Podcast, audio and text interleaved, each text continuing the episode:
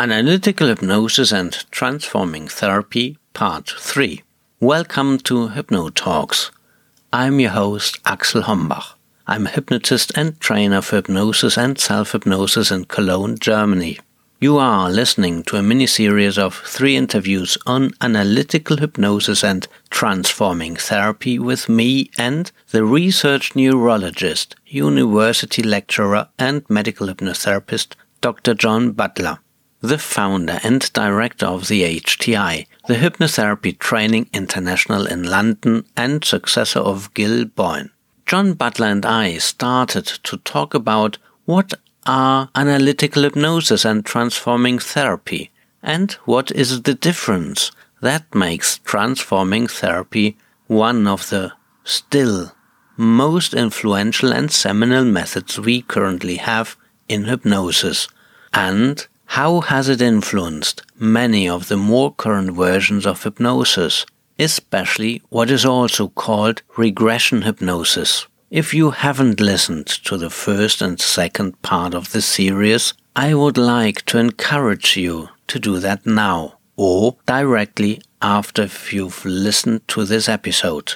Gil Boyne developed transforming therapy from the 1960s and 70s on until his death in 2010. Dr. John Butler continues to teach and develop transforming therapy. This is now the third part on transforming therapy, and I'm very delighted to talk to John about a very special part of analytical hypnosis, which is regression work, or short, regression. Hello, John. Glad to have you here again. Hello, Axel. John, we decided to talk in our third episode about a very special part of analytical hypnosis, which is regression work. Although regression is only a very small part of analytical hypnosis, many people regard it the supreme discipline of analytical hypnosis. John, with your background, you are an expert, if not the expert in analytical hypnosis in the form we call transforming therapy. I'm very delighted to talk to you about regression today.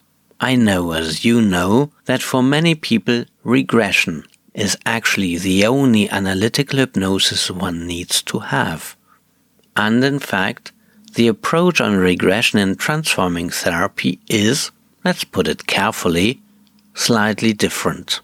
Uh, yes, from the point of view of transforming therapy, what is regression work in hypnosis? Well, put very simply, to regress means to go back to something, and in this case, to go back in time, to find the nature, the roots of the feeling, to get into the understanding about those emotional issues and associated behavioral problems uh, that the client is experiencing, which do not yield to simple suggestion methods or to uh, maybe a, a cognitive and analytical intellectual approach of that kind. Hypnotherapy or hypnosis at its most effective is the method that really allows us to penetrate very deeply into the nature of the problem so that the changing of the problem is very, very complete. And regression is a part of that work. Now, regression to be effective must have been preceded by the very best uncovering methods, which have started with the consultation and building the therapeutic relationship. All those consultation skills and identifying predominant emotion and then working with the affect bridge will enable the client to be regressed, to go back to the events and places, the family drama, for example, where the experiences which were so powerful for their learning those early learning experiences can be revisited and where those learning experiences are unhealthy, we talk about maladaptive learning. Maybe they were bullied or neglected or felt unlovable or whatever it was that happened back in the past. Now the client can begin to understand the jigsaw pieces of the, the problem, the jigsaw puzzle pieces of their mind and put it together in a different way to understand and change deep subconscious understanding of it, the so-called fixed idea, and have a different emotional response then to those events in the past and be able to bring closure and have a different intellectual understanding as well. So that there is a very thorough re education and transformation of the mind. That is what the goal of the therapy is primarily about, and that is of which regression is one of several key parts. So, regression is, simply put, used to help the client understand where his own beliefs come from originally, to understand what his unconscious or subconscious or not conscious mind learned, and what decisions the client made during an early or earlier stage of his life, and how these decisions he unconsciously or subconsciously made have led to the behavior he shows currently. Well, that's absolutely correct. Uh, the problems that people have that they come to therapy with are not problems that they can intellectually think themselves out of because they didn't intellectually think themselves into it.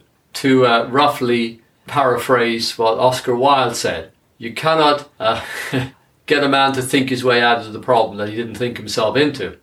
He can't reason his way out, in other words. The emotionally charged events, and bear in mind when we're young, we live primarily in that emotional mind. Now, it might be it, a person that had a very traumatic experience, say, in a military situation, or were very bullied, emotionally traumatized, perhaps by rape or uh, very severe re- uh, events in our lives that have penetrated through to the subconscious level and left a very deep imprint.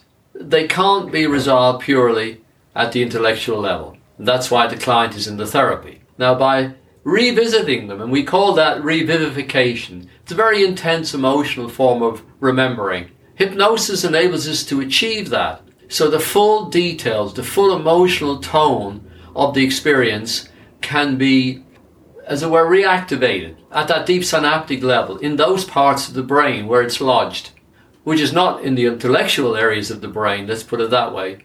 And then the client is able to make those synaptic changes at that level. So really the change is of a very profound nature. Uh, it might involve a lot of emotional catharsis and it might involve quite a lot of understanding of new concepts and ideas that were not available to the child at the time. For example, if they were a child.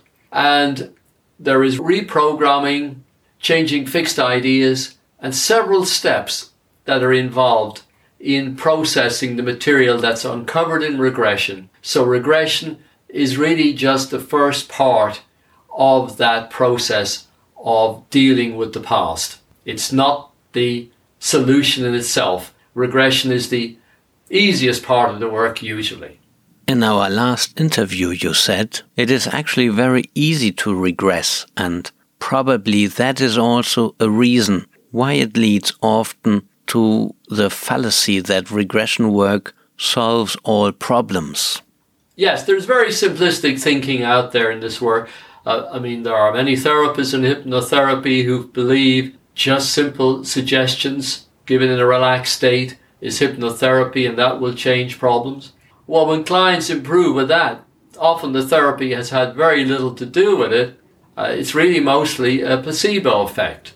And we see that those changes can be short term anyway as well and very superficial. Now, regression then is not in itself a solution to the deeper nature of the problems. The regression, uh, sometimes people are told if you regress a person and you find the original events, then change will, will happen very readily, very easily. And that's not true as well, of course. And therefore, if they haven't changed, you mustn't have found the original events. Whereas really the process of regression and dealing with what's uncovered as a result of the regression is much more complex and multi-step process. In skilled hands, it can be often be done very, very quickly.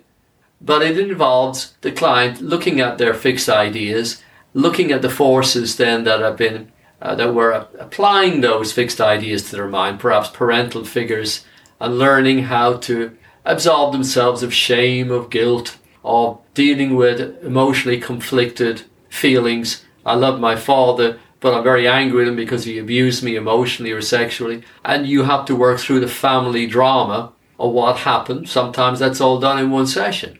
But it allows them to bring the material to the surface where it can be worked on and transformed in a very comprehensive way, a very detailed and full way. And that's where the real change occurs, as opposed to just taking them back to an event that is then supposed to magically change them without doing that deep re education of the subconscious. That's just not possible.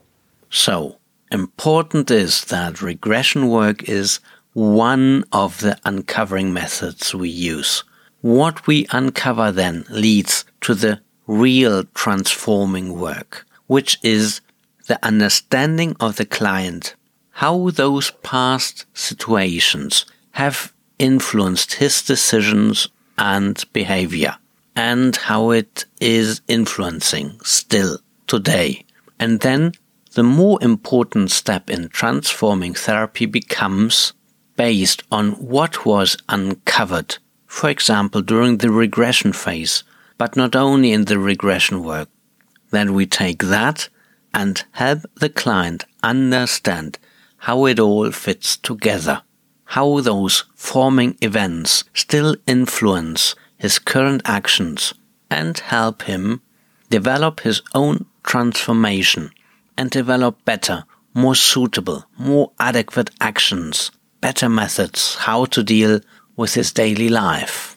Yes, the uncovering begins at the very beginning of the sessions that's part of the analysis. And right at the interview stage, now it's intensified a great deal when we uncover predominant emo- underlying emotion, energy, and then it's intensified further. The uncovering is uh, more intense, more deep as we do regression and going back to the sensitizing events. And as you said, it's a complex reorganization, reinterpretation of things from the past, adding a lot of new understandings and ideas that helps that marvelous structure we call the human mind to learn new things at a deep level and move forward. The human mind is complex. It cannot be handled in a very simplistic way. And to assume that just because regression is applied, the client now will very easily understand what happened in the past and be able to make the necessary changes. That's not true. There are several key steps often in dealing with that uncovered material that's been brought to the surface during the regression. And the client may have to work a lot on forgiveness and discharging shame and guilt that they may be holding, learning to see a very different view from an adult perspective that they, to what they had as a child, and then taking things forward maybe breaking through certain impasses where they're still holding on to the past, using alibis, unable to move forward. And all of that may have to be dealt with in, in quite a lot of depth to get the full benefits from the regression, from what's been uncovered during regression. And that is real therapy. As I remember, one important aspect of transforming therapy is also that what has been uncovered from the subconscious mind is then also integrated into the conscious part of the mind. And that is an aspect that is very different from other approaches of hypnosis and analytical hypnosis. Yes. Well, that's something that Gil Boyne was very, uh, he understood that pr- principle very well. That when a material has been uncovered, and the client has been helped to understand and integrate that at a subconscious level. This doesn't mean yet that it has now been able to be absorbed at the intellectual level sufficiently so that it can be used creatively in everyday life. That the intellectual mind can grasp and work with what's been subconsciously revealed, and those two parts of the mind now are working in a very positive, interactive way regarding the material from the past and how they're taking themselves forward into the future in their lives. That integration of those conscious and subconscious understandings is very critical for therapy to be effective and it is highly neglected in many aspects of hypnotic work. John, I'm afraid our time has come to an end again. Thank you so much for your insight, for your information, and for your time. It's been a great pleasure to talk to you and learn more in depth about this wonderful, effective, and influential method that we call transforming therapy, which, as I remember, was called already in the 1970s Miracles on Demand, as the book titled by Charles Tebbetts, in which he describes transforming therapy.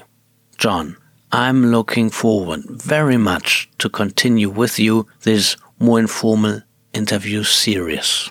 Well, thank you, Axel. And uh, as you've said, many people have used this over the years since the 1960s when Gil Boyne first developed a very comprehensive approach to, to hypnotherapy that we call transforming therapy. And there are many offshoots of it, such as parts therapy and various versions of regression work. So I'll be delighted to speak further to you about it. Thank you again. So, this was our last interview of this mini series, but certainly not our last interview on hypnosis, transforming therapy, and Gil Boyne. Goodbye for now, John, and talk to you soon again. Goodbye for now.